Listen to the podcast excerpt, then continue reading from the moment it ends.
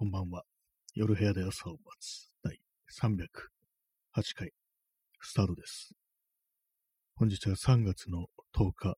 時刻は23時6分です。はい。えー今日のタイトル、春の不調ということなんですけども、まあよく言われていることですけども、まあ春になってくると非常に調子が悪くなるという、まあこれ心身ともにこう、両方の面で調子を崩す人が多いなんていう、そういう話を聞きますけども、私もここなんか2日ぐらいちょっと、なんかあの起きた瞬間から頭が重いっていうか、ちょっと痛いような気がして、あと鼻もなんかちょっと詰まってるような、そういう感覚があるんですよね。僕、ひょっとしたらこれ、あの、花粉症になりかけてんのかなみたいなことを少しあの感じるんですけども、今はちょっと頭が、なんか、痛いとまで言わないんですけど、なんか重いというか、なんかこう、ね、どん、どん痛、ものすごくこう、弱い鈍痛みたいなものがあるんですけども、まあ、そういう感じですっきりしないような感じを、こう、寝起きからね、こう、すぐにこう感じるっていう、そういうことがありますね。で、P さん、C ってね、こうアルファベット一文字で C、まあ、要はコロナっていう、それもね、ちょっとね、考えちゃいますね。なんかね、普通にいつになってもおかしくないっていう、そうなりますからね。PP さんの C というコメントっていうね、なんかちょっと面白いですけども、まあ、まあ、喉が痛いとかそういうことはないんで、まあ、違うと思いたいですね。えーお兄さん、えーこんばんは。こんばんは。えー不調は常々ですが、花粉の今は特に、あそう、やっぱりそうですね。やっぱこの時期なんか非常に調子おかしくなるって人がやっぱりいますからね。ほんとなんか、花粉もなんか今、まあ今で、今はまだなってないけれども、ほんといつ、ねなるかみたいなことってやっぱ考えますからね。私も、そのコロナ以前はそのマスクとかするタイプの人間ではなかったんで、まあまあ、まあまあその吸い込んだ花粉の量みたいなものは、それに蓄積されてるのではないかみたいなことをちょっと思ったりして、でもそれがなんかある程度までいくと、こう、ね、発動するなんていうね、発症するみたいなっていう、なんかそんな感じなのかなと思って、それはちょっと怖いなんていうふうにね、思ったりはしますね。えー P さん、軽い気持ちで自分の不調を認められない時代。まあそうですね。確かにこれはあの、熱とか喉が痛いとか、そういうことはちょっと言いづらいですね。私みたいに今、頭痛いとかそんぐらいだったらまだ、あれなんですけども、ちょっとしたね、あのことでも、なんか、風邪ひいたっぽいっていうね、なんかそういうのをはばかられるような、そういう感じがあったりして、まあ自分でもちょっと認めたくないみたいな、そんなとこありますからね。まあとはいえ結構本当になんかもう普通にかかってもおかしくないっていう、そういうね、まあ世の中になってますからね。世の中というか、まあそういう、ね、状況というかね、感じですからね。えーお兄さん、大概二日酔いだと思ってます。さあ、二日酔い、そうですね。頭が重いのは確か使いっていうのはありそうですね。えっと、私、あの、最最近でも結構長いこと、そんなにまあ深酒はしてないっていう状態なんですけども、私の二日酔いってなると、頭が痛いっていうのは、あの、胃で、胃胃腸に来ますね、やっぱ、私の場合は。気持ち悪くなるっていうのは結構多くて、頭ガンガンするっていうのはそんななかったんですよね。だからその分非常になんかこう吐いたりするっていうようなことがまああったりしたんですけども、まあ、二日酔い、二日酔いはまあいつかね、こう良くなるっていうあれですからね。まあこう花粉症っていうのはもう春になると毎、毎年調子が悪いみたいな、まあ人によっては秋とかもなんかあの、いろいろね、なんかありますからね、本当にね。XYZ さん、熱はないのですが、体調不良ですという、ほんまかいなという報告ばかりして休んでます。あー、体調悪いとしか言いようがないときありますからね、体調不良っていうね。別にね、そういう、そこまで細かくね、あの、自分の調子の悪さみたいな、ね、この報告しなくても別にね、休んでもいいっていうことはまあ思ったりしますけどもね。まあでもそういうの本当になんか、環境によっては、ね、勤めてるところによってなんかすごく効いてくるみたいな、そういうことがあるのかもしれないですけども、うるせえ体調不良だっていうね、そういうことはね、こう、言いたくなりますね。えーお兄さん、熱っぽくて最強の休み目。そうですね、熱っぽいというなんか非常にこう曖昧なところにしておくと、ね、こう、いいかもしれないですね。熱っぽいという。熱っぽい、普通に熱が出てるってやるとは、もう風邪なのねって感じになったりして、でも熱っぽくてっていう、なんか他のなんか重篤な疾患のなんか可能性を伺わせるっていうところで、これはもっとやばいこと、やばい病気かもよみたいな、なんかそういうニュアンスも多少含んでるかもしれないんで、ちょっとあんまり強くね、なんだ熱ぐらいでなんていう風にね、なんか、いかなくてね、いいですからね。えー、エクサイテッドさん、そうなんですよね。昔は熱で、でいけたんですよね。あ今はもう熱って言うとちょっとまずいみたいな。それはちゃんと検査して、ね、もう周り人とかの濃厚接触者になるからどの頃って非常にめんどくさいことになるっていう、あれですからね。まあなんか本当になんか、体調悪い時になんかそういろんなこう、そういう対処みたいなこともしなきゃいけないっていうのはすごく負担になると思いますね。そういう面でもそのコロナっていうものがなんか非常になんかめんどくさい病気であると、そういうことは思いますね。ちゃんとなんか周りの人も検査しなきゃいけないし、こう、どの辺を移動してどういうルートで誰と会ったかみたいなそういうこともね、いろいろ考えなきゃいけないっていうことがあるんでね。今、ちょ熱でっていうね、まあそれだけじゃなんかこう、角、角が出すっていうかなんかよりなんかやばいっていうね、感じになりますからね。まあ、P さん、むしろ、むしろ、むしろじゃないです。むしろ仮病が使えなくなった。ああ、もう今普通に正直に言うしかないという。まあ、単純に熱っぽいとかね、熱があるっていう風に言うとなんかちょっと、今、言いづらいと。はっきり、はっきりとした病状をなんか報告する必要みたいなものに、ね、こう、でき、そういう必要ができてきたっていう感じですかね。普通になんかね、こう、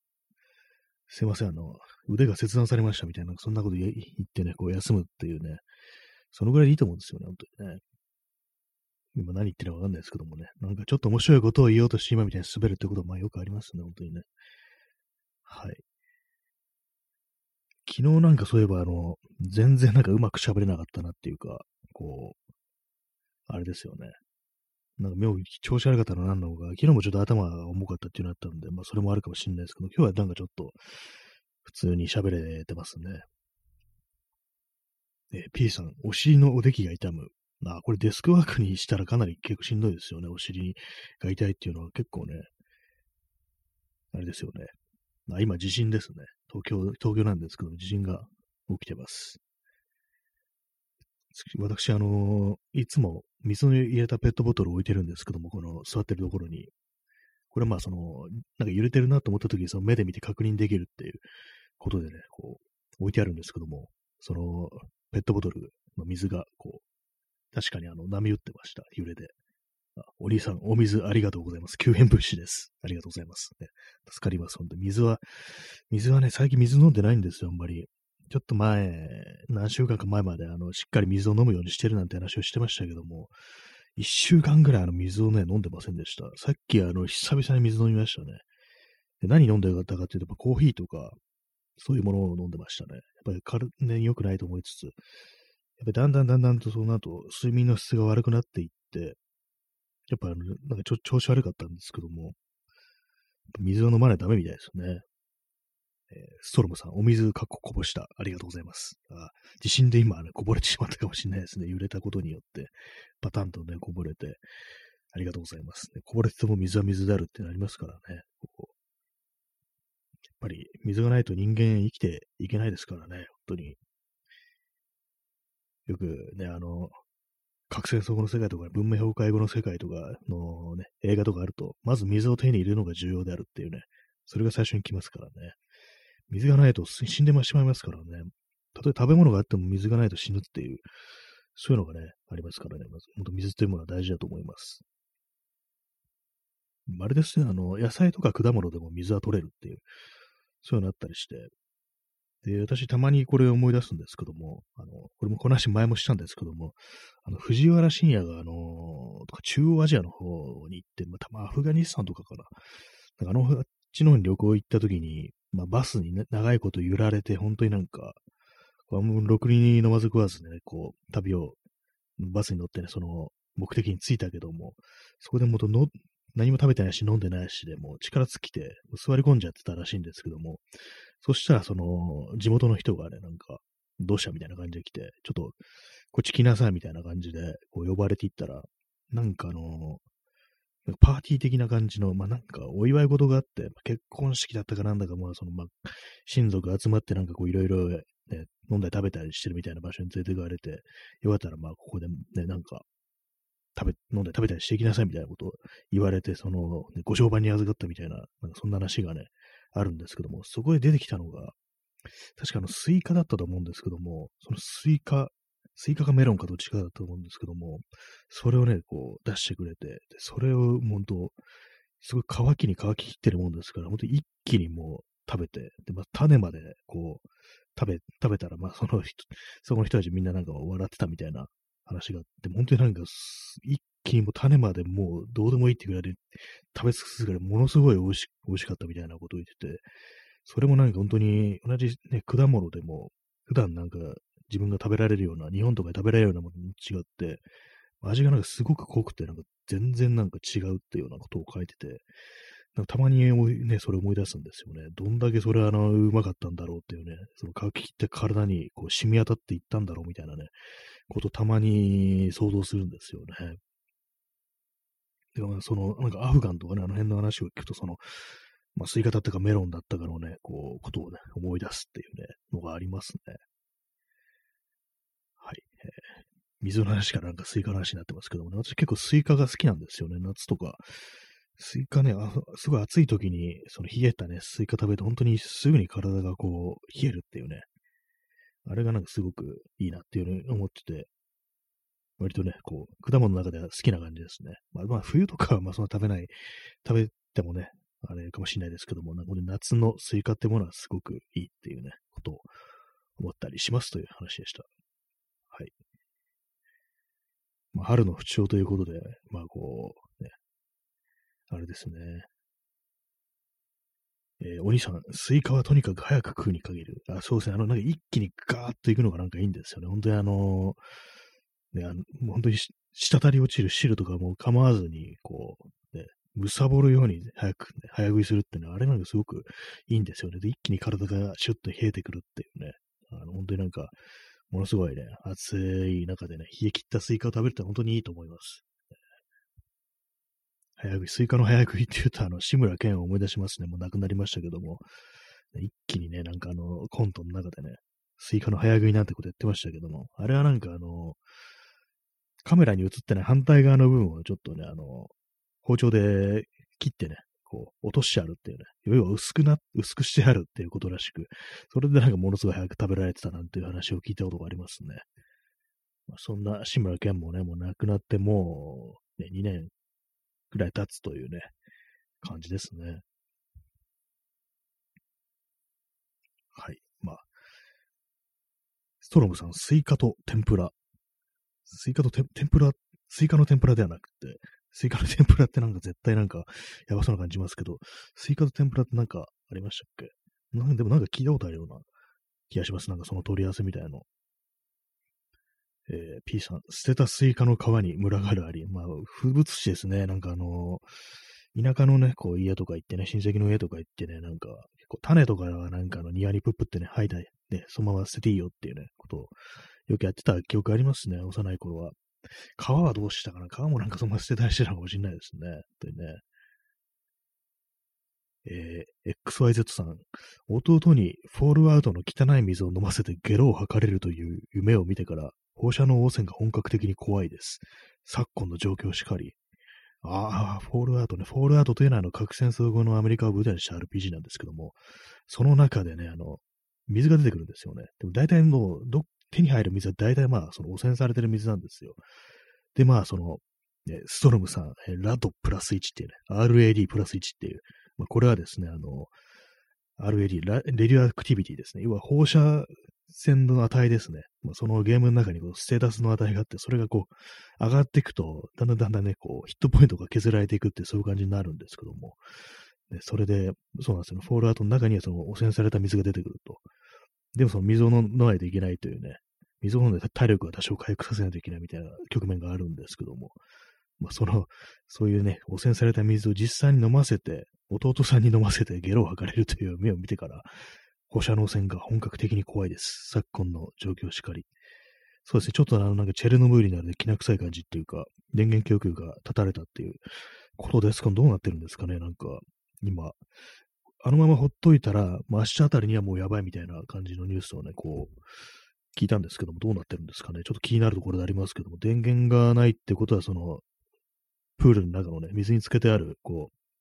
燃料棒を、なんかね、こう水を循環させて冷却ですることができなくなると。それでまあ、ね、どんどんどんどんこう熱が発熱してね、とね、それ蒸発して、で、まあ、あの、日本のあの、ね、原子力発電所みたいに福島の第一、ね、原子力発電所みたいに、あの、水素がね、こう溜まって、で、それがなんかのタイミングで着火して爆発ということになるっていうね。そしたらもう大変な量の放射線がこう撒き散らされるというね、ことになるらしいですけども、まあ、実際ね、もう昔チェルムリはそれを爆発してなったっていうことですからね、また再びそれをやるとなったら、でどんだけね、こう、過ちを繰り返すっていうね、ことになるんだって感じですよね。まあ、今の過人類は過ちを繰り返すっていうのは、あの、あれです、フォールアウトのね、あの、キャッチコピーみたいなね、文章なんですけども、まあ、核戦争、ね、起こってね、またその世界でもまた再びなんか争いが、ね、終わらないみたいな感じですけども、本当ね、この、これでなんか戦争きっかけで原発がまた再び、ね、こう、爆発して、チェルノブイリが2回目のなんかね、そういうことになっての、なんか本当に、あれですよね、本当週末もののフィクションに出てきそうな、ね、光景ですからね。えげつないですよね、本当にね。で、まあ、この感じどうなるんだろうみたいなことは、まあ、割と毎日思ってるんですけども、ね。ちょっと続報はやっぱり気になりますね。インスタントコーヒーを飲みます。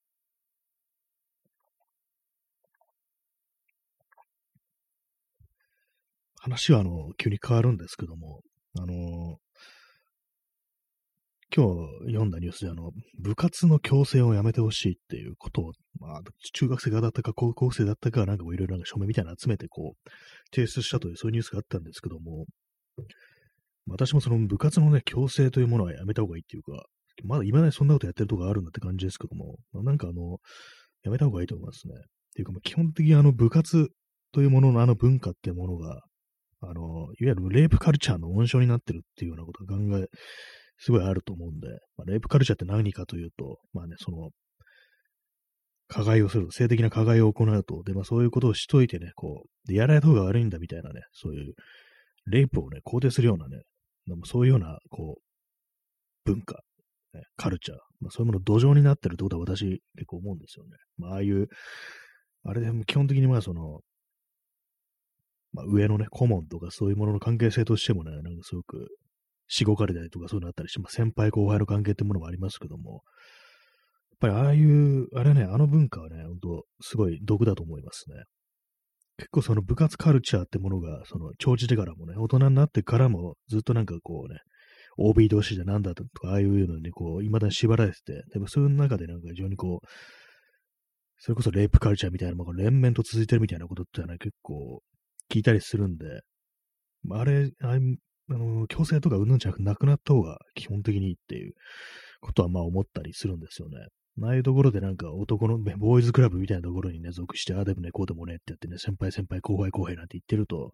ぱり人、人とも思わないような、そういうことをね、こう、やっても何とも思わなくなるっていう、そういう人間が育つと思います。やっぱり。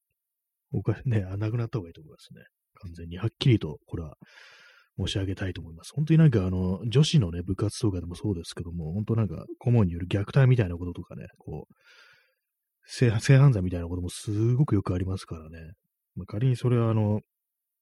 男女じゃなくても、同性とかでもね、結構あったりすると思うんですよ。結構その、同性間の、そのね、性的な加害っていうものが結構あるんじゃないかっていうふうに私は思ったりしてます。正直なところをね。ストロムさん、学校廃止。そうですね。学校自体がなんかあの、今のまあ、その仕組みのままでいくと、学校自体がそういうものをこう、非常に起こしやすいっていうのありますからね。学校って結構異様な空間だと思うんですよ。やっぱりあの、同じような、同じ教室になんかあの、あんだけ大量のね、こう、人間を押し込めておいて、あんまそれ、自由がないというか、ね、移動の自由とかがなくて、そこに完全にそのクラスという単位で閉じ込めて同行するっていうのは結構その、なんかまずいんじゃないかなと思いますね。え、ストロムさん、今ある学校から人権侵害やいじめだけを切り取るのは不可能に思います。あもう構造的にまあそういうものだけをなくして、まあ、システムはそのままにしといて、そういう悪いところだけを切除しようっていうのは、それを不可能っていう。確かにそうですね。本当になんかあの、私の場合だとなんか場所の移動の自由みたいなものないですからね。基本的には同じ教室に閉じ込められてるっていうそういうのがあったりするんで、まあ、今言ってみれば、あの、孤独みたいな感じで、あの、壺の中にね、いろんな、こう、毒を持った動物を入れてね、その最後に、こう、生き残ったものが一番強い毒を持つみたいな、そういうのありますけども、なんかその感じになってると思うんですよね。やっぱ同じ人ところに、こう、同じ属性のね、こう、年齢とかそういうものを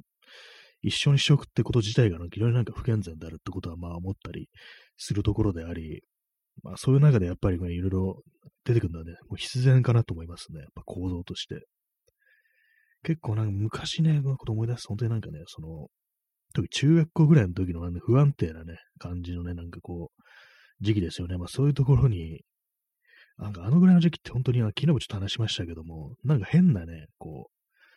性的な苦痛をなんかね、同性にぶつけるみたいな、そういうのあったりして、なんかこう、持て余した性欲をなんか同性にね、なんか吐き出すみたいな、なんかそういうのって結構あったと思うんですよ。なんかね、なんかいなんか変にね、体とか触ってくるやつとかいましたからね。そのクラスメートとかで、別に普段友達付き合いしてるんですけども、なんかこいつ変だな、みたいな、ね、ことを思ったりして、で、まあ、これもね、ちょっとあれなんですけども、で、まあ、そういうのを、まあ、面白半分とかで、まあね、その下ネタの延長みたいな感じでそういうことして、で、まあ、その時は笑ってるんですけども、結構影とかでね、あいつなんかおかしいような気持ち悪いよなっていうね、なんかそんな感じとホモフォビック的ななんか感じのその逆なね、こう、面から見る一つのなんか良くなさみたいなの出来上がってきたりして、なんかとにかく異様なんですよね、ぐらいの年代の。あれはね、本当にね、何なんですかね。なんか、割になんか私、結構あのぐらいの時期って、時期っていうか、まあその中高生みたいなところって、その、ね、男子、男子はね、なんか本当にこう、性的なことに対する興味でも非常になんかこうね、出てくるっていうことで、私それほどでもなかったんですけども、結構ね、なんか、友人とかね、クラスメイトとかなんか本当にこいつなんか、下ネタばっか言ってるよな、みたいなね。下ネタって言ってもなんかそのね、うんこちんこじゃなくって、なんかそういう性的な感じのなことをばっかり言ってるみたいなね。その悶々としたものをなんかね、こう本当になんか、あんまりこうね、はばかることなくなんか言ってるやつもいたりして、なんかちょっと気持ち悪いなみたいなこと思ってるね、あの、いたりしたんですけども、なんか、ね、そういうのもね、込みでなんかこの学校という空間というかなんか、異様だなってことが結構思ったりしますね。ねお兄さん、じゃれ方がおかしな子いました。な、ななんかこう、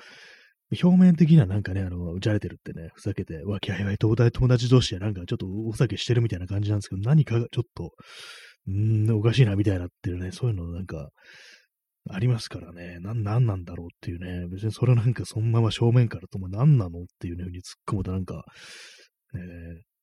角が立つみたいな感じで、あれなんですけどもね、別にその、ね、いじめとかそういうわけでもなくね、普通は普通に友達、ね、こう、付き合いしてるけど、お前なんか変だな、みたいな、そういうのってね、割とありましたね。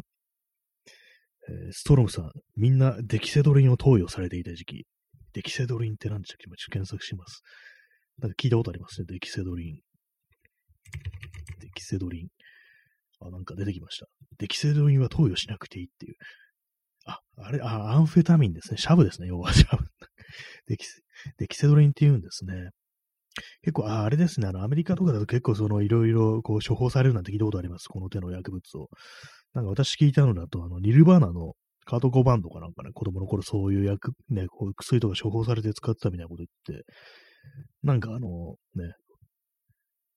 ある傾向、なんかいろんな傾向にある子供たちとかは、まあ、そういうその手の薬物を処方されるんだみたいなことなんかあの本で読んだんですけども、そのカード5番に関する本で、そうなんだって感じでね、なかなかね、こう、その依存性がきついっていう、ね、ことはすごく聞いたりして、覚醒剤みたいなもんだってね、聞きますからね。まあ、そ確かにそういう、ああいうね、時期になんかそういうものを投与されるっていう ね、こともね、まあ、あったりして、まあ、そのね、まあ、その友人がどうだったかわからないですけどもね。えー、XYZ さん、えー、チンコ触り同級生にも、まあ、チンコじゃなくて T、え、コになってますけどもね。まあ、この放送では、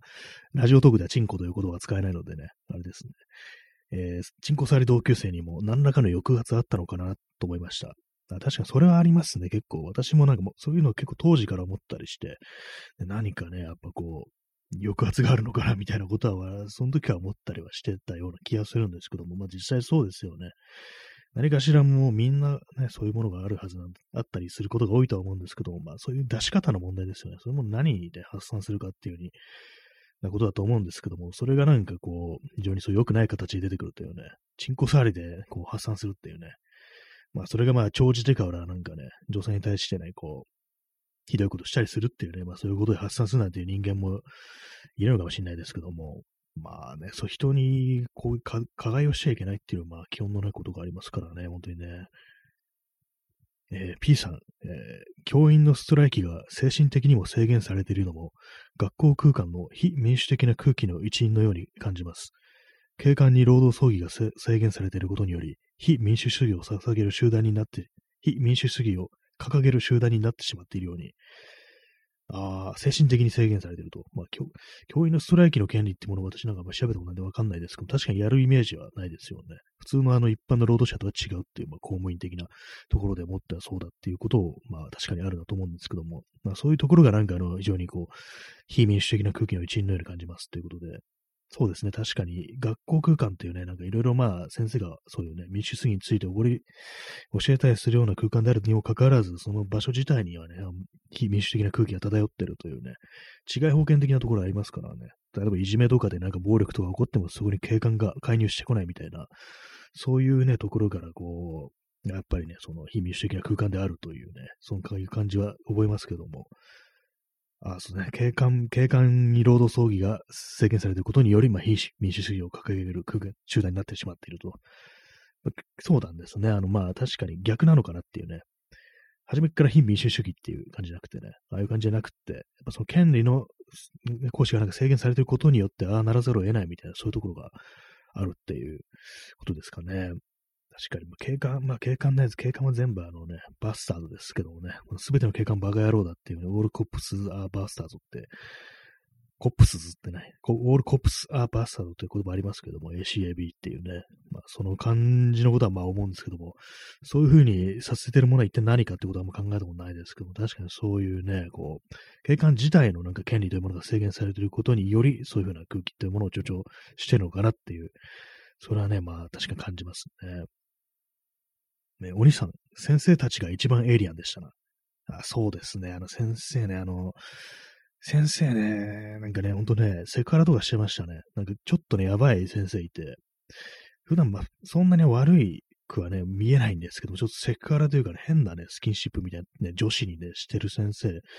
いましたね。なんかやばいなってたまに思い出すんですけど、ですけども、今でもね。なんかね、あの、本当に、ちょっと気持ち悪いですけど、なんかね、女子生徒のね、足に頬ずりするっていうね、ことをしたのを見たことがあります。私、それなんでそんなことになったかというのも、なんか猫の真似っつって、どういう流れそんなのとか覚えてないですけど、相当やばいですよね、これ今考えると。死刑ですね、あの先生。はい。まあ、そう先生たちが一番エリアン、やばいっていうのはね、それ確かにわかる気がしますね。エリアン、やばい人たちしかいないし、習慣、ね、空間にさせるっていうのがやっぱその学校というものなのだっていうね、構造的にみんなやばくなってしまうっていう、そういうことかもしれないですね。え、チャンツさん、延長して延長します。で結構その、割と今日は喋れるので、私もちょっと延長したいななんていうふうに思ってたところでした。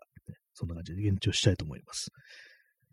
XYZ さん、ハントゥザザイっていうね、犯罪、ね、犯、犯罪の犯にね、トゥーザザイっていうね、ハントゥザザイっていう、犯罪ですね。女子生徒の足に頬ずりをする教師っていうね、なんであんなの許されたのかっていうね、まあ、それこそ非民主的、民主的なね、空間だっていうね、まあ、そういうね、ところでしょうからね、なんか、なんか異様だったなと思いますね。まあでも社会全体がまあね、よくやることですけども、日本は巨大な中学校っていうことをね、なんかすごくね、こう、うまいこと言ってなっていうようなこと言ってる人がいたんですけども、ね、えー、チャンツさん、最悪ですね、ほずり。そうなんですよ。本当にこう、やばいですね。なんかね、異様すぎるぞって、ね、他にもなんかいろいろあったような気がするんですけども、なんか、もうすべてがね、その先生はなんか本当、暴力的な感じのやばさはね、あんまなかったんですけども、もうセクハラ的なやばさはね、かなり来てましたね。ね、ストロムさん、やはり学校は廃止。もう、そ、その辺もいいのかもしれないですね。そういう、ね、そう、民主主義に反するものであるって感じでね。お兄さん、気象、廃止だ、廃止。まあ、そうですね、本当に、気象いいですよね、本当にね、今思い出しても。結構ね、もう衝撃で、未だにはっきりとその光景をね、思い出すことができますね。その椅子みたいなね、とこに、椅子の上に立たせてそれやったんですよ、その先生は。ね、あの、また始めます、これ。はい。はい、えー、第2部を始めています。ちょっとさっきあの、ぶつ切れっぽくなっちゃいましたけども、まあそうですね、あの、やばい、やばい教師の話をしてたというね、そういう感じですね。あの、そうなんですよね、あの、猫のね、真似だ、猫が、ね、こういうふうによく放水するんだよって話をするときに、まあね、女子のね、こう、女子生徒をね、その、椅子の上に立たせて、で、こういうふうになんか、放水するんだよね、みたいな、なんか、そう、そういう流れだったんですよ、確か。明らかにやばいですよね。ちょっとなんかあの、で今、今もうね、こう、しばきに行かなきゃいけないような気がしましたね。まあ、どこ住んでるかわかんないですけども、昔のことだし。まあね、なんかそういうことあったんですよ、本当に。なんかね、なんか本当異様な空間というか、なんというか、ね、ストロムさん、猫の餌に、そうですね、あの、あの教師はあの猫の餌になった方がいいと思いますね。本当なんか、ね、たまに思い出しますね、そのあんなやばいのいたなっていうね。他に、他にやばいのいたかな。まあでも女の先生はね、別にそうでもなかったなっていう感じありますね。私なんかあの、結構学校の先生で、なんか国語の先生というものに対するちょっと謎の信頼みたいなものがあって、私なんか割となんかね、担任の先生が国語の先生で、でそのまあいい先生だったんですよ。で、授業も結構面白かったなっていう記憶があったりして、なんか妙にその国語の先生というものに対しては割となんかこう、信用できるみたいなね、なんか謎の感じっていうものね、あったりするんですけども、さっき言ったそのセクハラ教師は、国語ではなかったですね。国語の教師ではなかったです。はい。まあ、そんな感じなんですけどもね。私、中学校は、そうですね、やばい、やばい先生は比較的少なかったと思います。今、さっきの、さっきの教師はかなりやばいですけども、他なんかは、比較的マシだったなっていうね、体育教師も割になんかあの、普通っていうか、なんか、割とほったらかしみたいな感じだったんですよね。なんかあんま暴力とかそういうものを振るわないタイプで、まあ、おじいちゃんだったっていうのもあるんですけども、まあ、そういうのあったりして、まあ、教師はね、そうでもなかったですけど、まあ、生徒はね、まあ、生徒は生徒で、まあ、いつもの時代もそうなんですけども、なんか妙なね、感じでしたね。まあ、ただ、それほどなんか、あの、暴力的な、だったとか、まあ、そういうことはなかったですけども、やっぱりでもいじめみたいなものってありましたからね、本当にね、なんかこう、それもね、結構嫌な話ですけども、あの、外国人、ね、ね、外国人でも外国からね、こう、日本に来たっていうね、同級生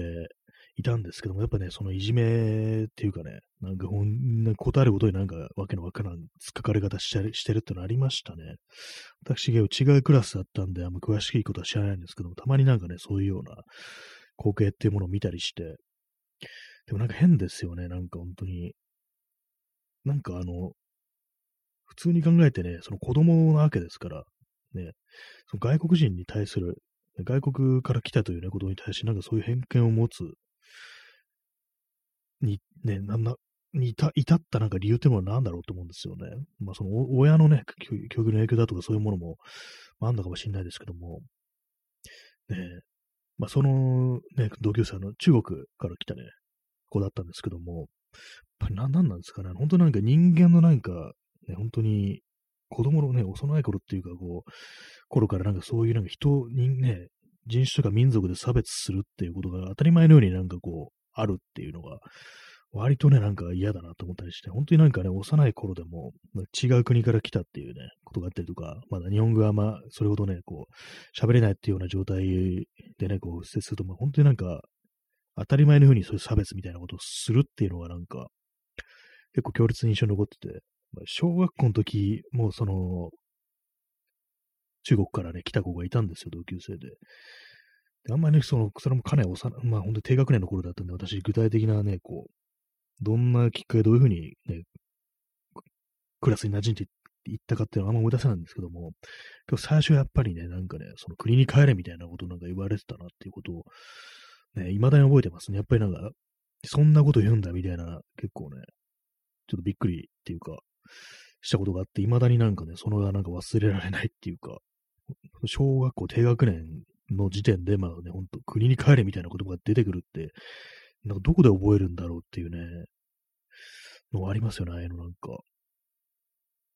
なね、謎ではあるっていうね。で、私もね、そのね、子供のね、ほんと小学、小1が小2だったと思うんですけども、まあそういう時に、そういう言葉が出てくる発想自体がなかったかと言われると、まあそうでもないっていうね、まあ、どこかでまあそういうような差別をする人間がいるということは認識はしていたでしょうね。まあ、それもなんか、なんかフィクションだとか、親からね、教えられて、世の中にはそういう人種とか民族を差別する人間がいるんだみたいなことは、ま、聞いてたのかなと思うんですけども、実際にね、クラスメートがね、なんかそういうことをしていたっていうのはね、ありましたからね。えー、P さん、親から、えー、チャンツさん、親から仕入れられている。可能性、大、可能性。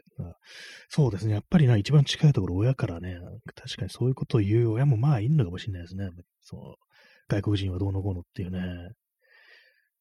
うちの両親自体は、まあ、そことはあんま言わない、あんまというか言わないタイプであったんですけども、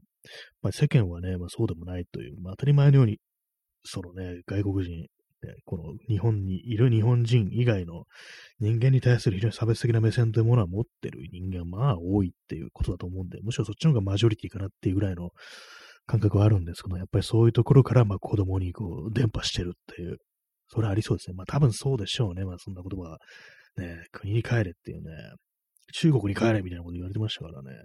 小学校低学年でそんなこと言ってるね。かなりまあショッキングな感じですけどもね。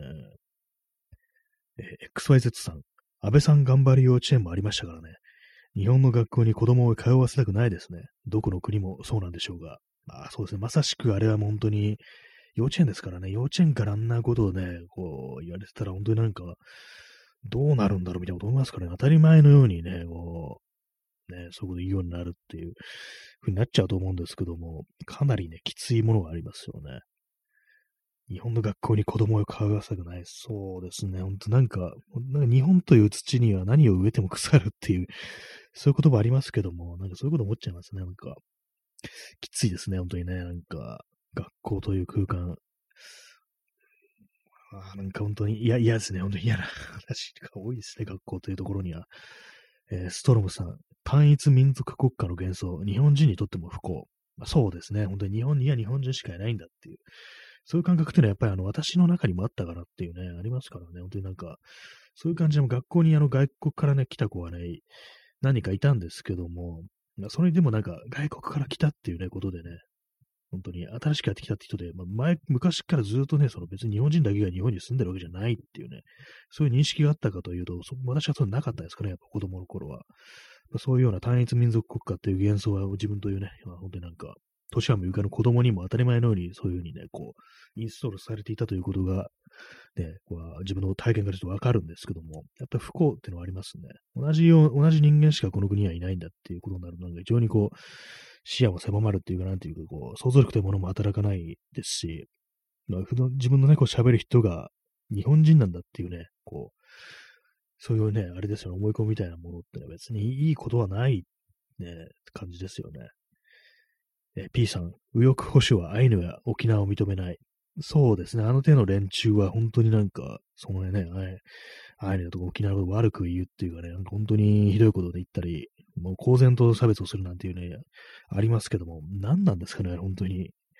何故こう、そのね、自分が日本人であるというところに、こう、歪んだなんか誇りみたいなのも持ってるのかなと思うんですけども。まあね、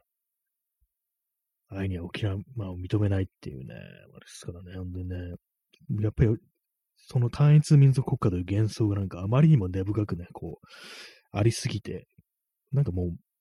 それが許せないみたいな、なんでいるんだみたいな感じのね、ことを思ってるっていうのはそういうのはね、ありそうですね。えー、ソロモさん。ブレイビクのような曲、曲人殺しに憧れられる理由にも、あ、そうですね、あのー、フィンランドでしたっけ？あの、ブレイビクってのは大量殺人犯ですね。ものすごい数の人をね、こう殺した極右のね、殺人犯ですけども、憧れの国は日本だと。で、会いたい人がなんか麻生太郎とかなんか言ってたような気がするんですよ。あの、ブレイビク。ね、そんなことをね、極右のね、大量殺人者にこう憧れの対象としてね、なる国ってかなりね、やばいですよね。で、なんかそういうふうには名指しでね、なんか日本という国に憧れてますみたいなね、こと言われてるにもかかわらず、なんかこう、何の反応もなく、ね、やばいとも思わず、なんかスッとね、こう無視してるみたいな感じというものをね、なんかこの国のやばさみたいなのを感じますけども、うん、嫌ですね、本当にね、なんか。やっぱりまあ、差別というものは当然のごとくどの国にもあるんですけども、なんかその根本として何かそういうものをね、こう、否定するものがあるかというと、でもこの国はないっていうね、ことを思ってしまうっていうか、なんか、人間で言うと良心がないみたいなことをちょっと考えてしまうんですよね。なんか、この国自体に良心がないというかね。その辺の、なんかあのー、誰だったか忘れたんですけども、なんだ、もしかしたらあの、元ネタサウスパークとかかもしれないです。なんかあの、日本人には魂がないっていう、なんかそういうような言葉があったと思うんですけども、これ私なんかツイッターでね、誰かが言ってるのをね、読んで知ったんですけども、なんかその感じですね。良心がない、魂がないっていうかなんかね、ほんとなんか人間というかなんか人間として必要な、理性を持った人間として必要ななんか中心の核みたいなものがないっていうのは、ちょっと感じたりして、まあそういう状況によっては何をこう、何でもやるし、まあ、何をやると言ってもね、まあ、それどの国の人間でもそういう体力虐殺とか、まあ、そういうことはするんですけども、でもそこからの戻すための、なんかこう、力みたいなものがないっていうか、どどっちかに倒れたら倒れっぱなしみたいなね、悪い方向に倒れたら倒れっぱなしみたいな、そういうところがなんかどうも、この国の人間にはあって、それがなんか魂がないという表現でね、こう表されるっていう、なんかどうもそういうところを感じてしまってたりして、で、まあそういうのがなんか自分の中にもあるのであっていうとね、自分も魂がないのではみたいな考えると、なんか非常になんかきつい感じになってくるというか、なんかね、嫌ですね、本当にね。え XYZ さん、日本人は残機性。まあそうですね。これ私がよくツイッターでよくつぶやいてたことですけども、日本人はあの人の命のがね、軽いからね、もう残機性なんでしょってね。あの昔のね、ゲームみたいにあの、ね、シューティングゲームみたいに自分のね、自キャラがね、一回やられてもまたシュッて下から出てくるっていうね、残機性だからまだ残りがあるからっていうね、新しい命が供給されるみたいな、そんな感じでね、まあ、あの、太平洋戦争の時もそういう感じで兵士を使い潰したみたいなところありそうですけども、だかもう残機性だから命の価値が非常に非常に軽いっていうね、そういうね、ところがあるっていうね、ありますね、本当にね。えー、ストロムさん、みんなで崖に向かって突っ走る。その次は逆方向に突っ走る。まあそうですね、その感じってのは非常にあったりして、なんか崖に向かって突っ走る。結構ね、まあ、はっきりとした悪の形ね、形でなくても何かこう同じ方向に行くっていうね、傾向がまああったりして、なんかね、そうなんですよね。なんか、一旦、こうだってなると、こうっていうね、ようなね、なんか非常に硬くなさというか、なんというか、こう、まあ、それも本当に自分の中にもあると思うんですけども、どうしても、その極端なところってやっぱり自分の中にもあったりして、まあそういうものがどっから一体出てきてるのかっていうのはあったりして、まあそういうものがね、なんかこう、やっぱ魂のなさ、どうすれば魂ができるのかっていうふうにね、こう、思うとね、なんかわからないんですけども、本当になんかずっと長い長い歴史の中で培われてみた、培われてきた結果として今、その日本人の人間性みたいなのが出来上がってるのは、出来上がってるかなと考えるとなんか、どうすればいいんだろうっていうふうに思いますね。えー、P さん。右翼保守はお互いの国の非民主的な文化を羨み、出羽の神とする。ルペンはこれほどありがたがり、何度も公園に招聘する一種、一水会。えー、リベラルが良い右翼保守としてありがたがっている団体。まあ、お互いのね、こう、右翼、どの国の右翼もね、なんかこう、お互いの国のなんか民主的な文化を、いいね、いいねってね、うら、羨ましがって、まあ、さっき言ったブレイビクみたいにね、日本はいい国だみたいな、ね、こう、おっぴらい差別ができるぜみたいな、移民を追い出せるぜみたいな感じだと思うんですけども、まあそういうところをね、互いに右翼同士がある、ね、各国の右翼がなんかいいね、いいねって言い言い合ってるというね、まあそういうのはね、ありそうですね。一水会ってなんか結構その、マシな右翼みたいな、ね、感じのことをよく言われてますよね。私は全然そう思わないですけども、リベラルが良い右翼保守としてあれがたがってる団体っていうね、まあそういう感じですけども、なんかね、ルペンを何度も公園に呼んでたんですね。それは知りませんでした。ね、ルルペンっていうね、極右のね、感じですよね。なんかね、本当かなり、そうですね、一水が、まあ、はっきりと何だったか思い出せないんですけど、結構やばいね、こう本当になんか、極右のね、発言とかね、してるね、普通ダメじゃん、こいつらみたいなね、感じのこと私も思うんですけども、なんかいろいろありますよね。でもなんか妙にその、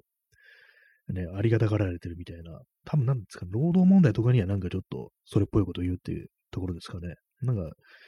一面だけなんかまともなこと言ってるから、なんか急に、あ、これはいい右翼だっていうね、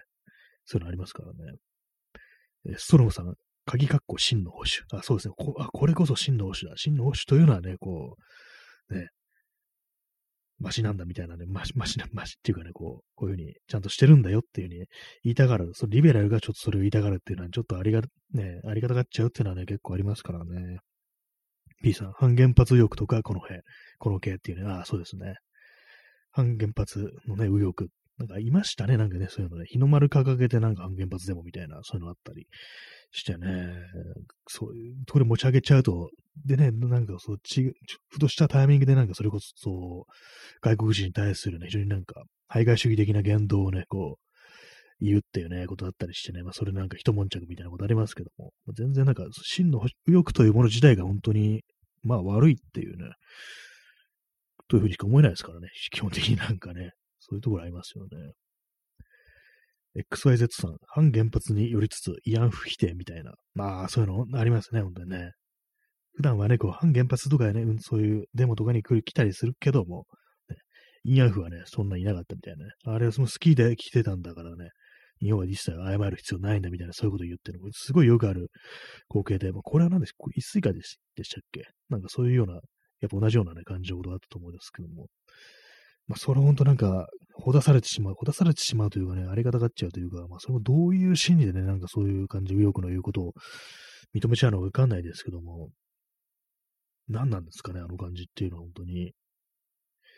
まあ、でも嫌ですね、本当にね、なんか、まあ、右翼、右翼悪いですからね、基本的にね。いい右翼がいないっていうことは、それは私は思います、本当にね。どこでもないっていう感じですけどもね。差別してこそ、ね、差別こそ、こう、右翼っていうね。右翼はね、ほんと差別大好きっていうことで、悪い人たちだぞっていうね。まあ、そんな感じですよね。えー、チャンツさん、わかる。ね、ありがとうございます。そうなんですよね。この手の話題なんか本当に、いろんなね、ありね、例がありますからね、本当にね、なんであんなの、ね、ありがたがってるんだろうみたいな、そういうことは割にこう、特にツイッターとか見てて思ったりはしますからね、本当にね。えー、学校の話からなんかこういろいろ、ね、あの、いろんなところに行ってますね。まあ、学校、まあ人が集まるところってのは全部政治だというようなところはね、ありますけども、やっぱりね、こう、すべてがもう政治の話になるっていうのはなんか必然なのかなというふうに思います。インスタントコーヒー飲みます。結構喋ってるとやっぱ喉が渇きますね。なんだかんだ言って。普段あんま人とあんま喋らないから、こう、あんま喉乾かないんですけども、ラジオで、こうね、会話の代替にしてるっていうところあるのかもしれないですね。えー、P さん、リベラルから左翼は日本で常に否定されているので、ちょっとマジョリティから自分たちの主張に近い存在が出てくると嬉しくなってお腹を見せてしまう。ああ、確かに辛いかもしれないですけど、これ、これは言えてみようかもしれないですね。確かに。日本ではね、常にそう否定されているから、たまーになんかね、こう、近い、まあ、マジョリティ、まあ、まあ、この国だとも右翼とかがね、こう、保守っていうものが、まあ、マジョリティでありますから、そういう中からちょっと自分たちにね、なんか、意見の合う、ね、こう、勢力があると、いいこと言うじゃんっていうね、やっぱ仲間なんだ、あいつらみたいなね、なんかそういう ことのね、なんかね、喜んじゃうっていうのはありますね。悲しいことですけども、本当にね、そこでなんか、いや、間違ってるっていう風に突っぱねることができず、なんかほだされてしまうっていう、何かこう、非常に厳しい気分になってきますね、そういうの。ねチャンツさん、すんごくめちゃくちゃ若い頃、一水会の公園に行ったことはありますが、女性間に違和感を感じました。あの時会議の念を抱いてよかった。ああ、やっぱ今そういうところ出てるんですね。まあ、女性感がおかしいっていう。ね、本当になんか男尊女卑の極みみたいなそういうところがあるんでしょうね。普通に右翼ですからね。右翼がなんかそんなところでまともに振る舞うというね、まあそんなこと想像できないですからね。確かに、まあやっぱりまあおかしいんだっていうね。まあそういうことが、まあ、見ればわからずなのに、やっぱりね、なんかその局面によっては、それこそお腹を見せてしまうっていう、喜んでしまうっていうのがね、こう、リベラルとか左翼にもあるとなると、認めるのも辛いですけどもね、やっぱどうしても人間とはそういう風になりがちなんだってことは認識しておいた方がいいのかなみたいなことは、まあ、思ったりしますね。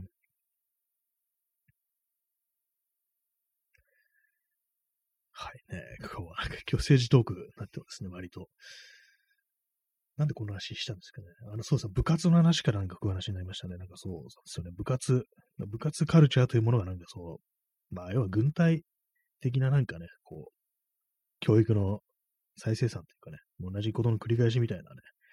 感じなのかなっていうのは、まあいろんなことがそうですけども、会社とかね、こう、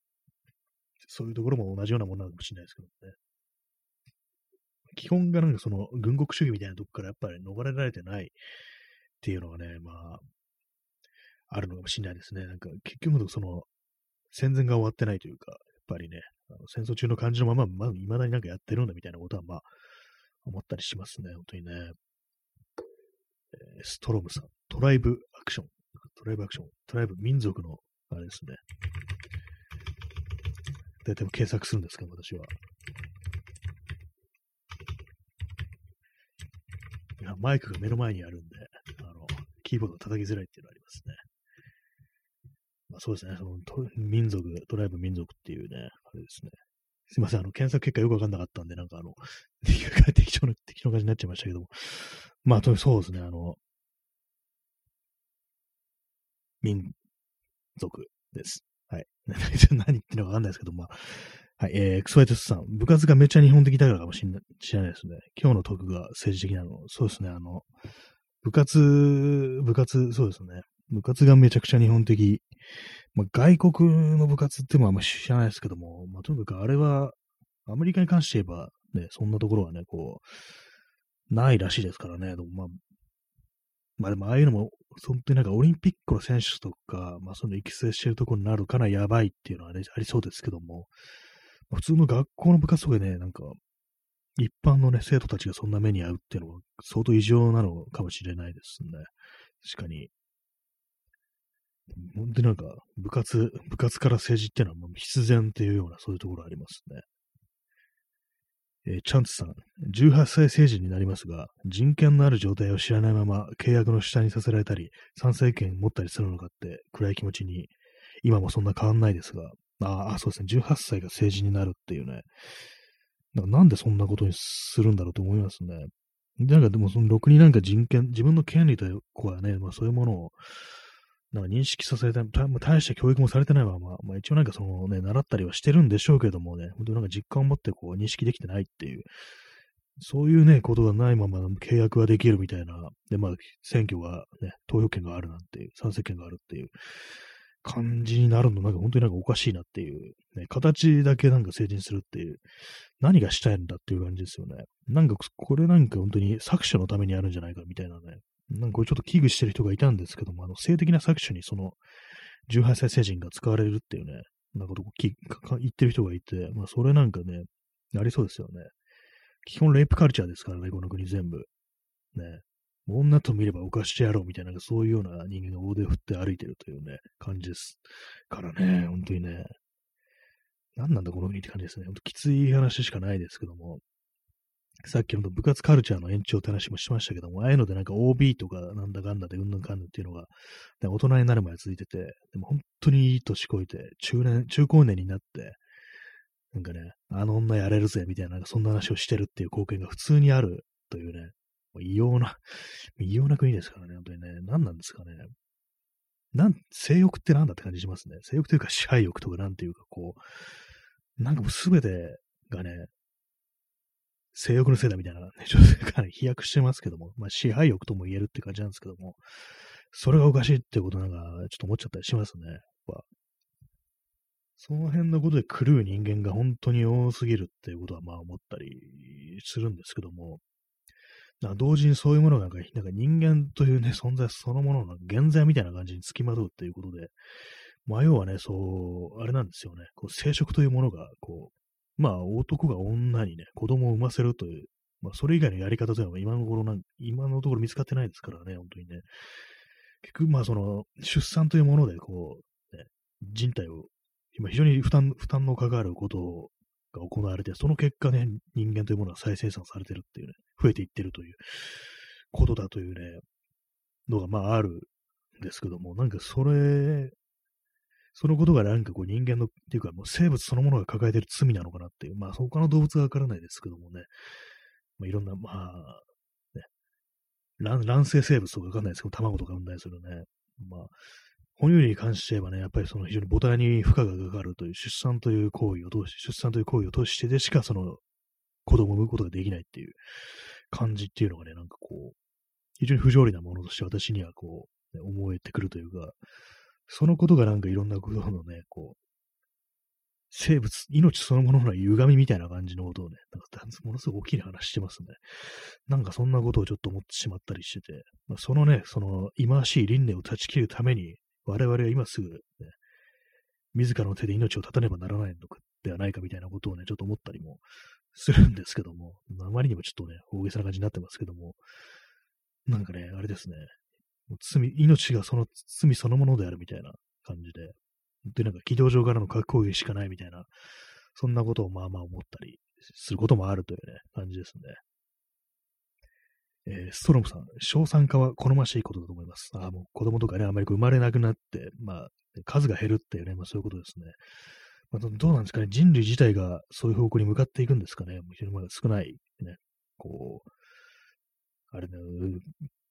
数になるっていうね、まあその方がいいのかもしれないですけども、結構の SF とかだとあれですね、あの、たまにね、異星人とかで出てくるのが、もう、その子供なんか産まないで、新しいね、こう、肉体というかね、こう、体にデータとか記憶を移していくっていう、そういう風に進化した、こう、生き物みたいなのがたまに出てきますけども、ね、なんかそういうのがあったりしますね。これあの、ネタバレ、ちょっとネタバレになっちゃうんですけども、名前もね、この放送で話したんですけども、あの、サブノーティカビローゼロっていうね、あの、ビデオゲームがあるんですけども、これはあの、未知の海洋惑星でサバイバルするっていうね、なんかそういう内容なんですけど、私はこの、まあ、シリーズ2作出てるんですけども、かなり好きなんですけども、それになんかそういう感じのこう異星人が出てきましたね。まあ、それだけなんですけども。まあ、SF 小説もなんかいろいろありますけどもね、結構なんかあの、読んでみたいなっていう、ね、ものあるんですけども、あの長すぎて手をつけられないっていうことが結構ありますね。私はなんかあの、星を継ぐものってちょっと読んでみたいなっていう、あの、SF 小説の名作として名高い作品ですけども、ね、ちょっと思ってるんですけども、めっちゃ長いっていう、あとなんか最後のね、こう、話があの翻訳されてないっていうことで手を出してないんですけども、なんか、まあ私の気になってる SF 作品という、まあそれだけの話です。話がずれましたね。なんかこう。でもなんかその手のことをなんかいろいろ知るのに、こう、あの SF 作品ってのは結構いいかもしれないですね。えー、XYZ さん。軌道上からの核攻撃、過去誰によるを崇拝する新しい宗教を。話違いますが、自分は人工支給ありだなって思っちゃいます。ああ、確かに。そうです。あの、軌道、軌道上からの核攻撃は一体誰によるのかっていうね、まあ、それ人類、自らが、自らを裁くっていうことなのかなっていう感じなのかなと思うんですけどもね。まあ、それはね、そういうのを崇拝する新しい宗教。これあれですね、あの、猿の惑星っていうね、映画に出てきましたね。その、ミサイルをね、核兵器をこう、崇拝するなんかね、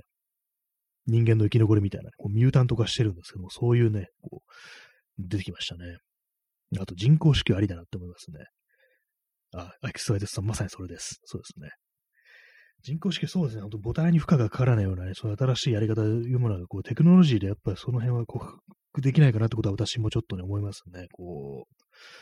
あまりにもね、ちょっと今の状態ではね、まあ、無痛分娩とかね、あるみたいですけども、まあ、それにしたって結構なね、こう、大変なんでしょうし、まあ、全然私、あの、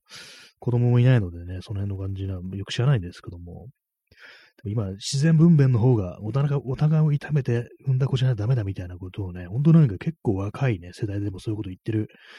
ね、男性とかいたりして、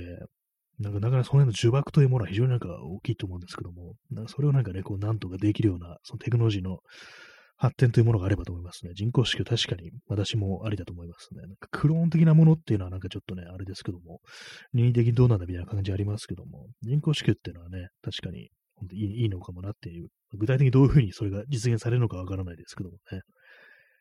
まあね、なんかそういうね、感じなんか、まあ本日はいろいろちょっと込み入った話をしましたけども、部活からなんかいろんなところでね、まあ、最終的になんか人類の新しい形みたいな話までこう、言っちゃいましたけども、まあ、まあそうは言ってても、なんかね、こう目の前の現実ってものはなんかこう、ね、岩のように重いよなっていうのがあったりして、まあでも、ですね。まあ、しんどいですね。という話でございました。なんかよくわかんない感じになっちゃいましたけども、まあ、そんな感じね、第200、え、308回ですね、えー、お送りしてまいりましたけども、いかがでしたでしょうか。なんか昨日全然喋れなかったの何なのかなってくらい今日はね、1時間ぐらい喋れたんですけども、謎ですね。体調なのかなっていうね、まあ、精神的なテンションかもしれないですね。はい。まあ、そんな感じで本日はご清聴ありがとうございました。それでは、さようなら。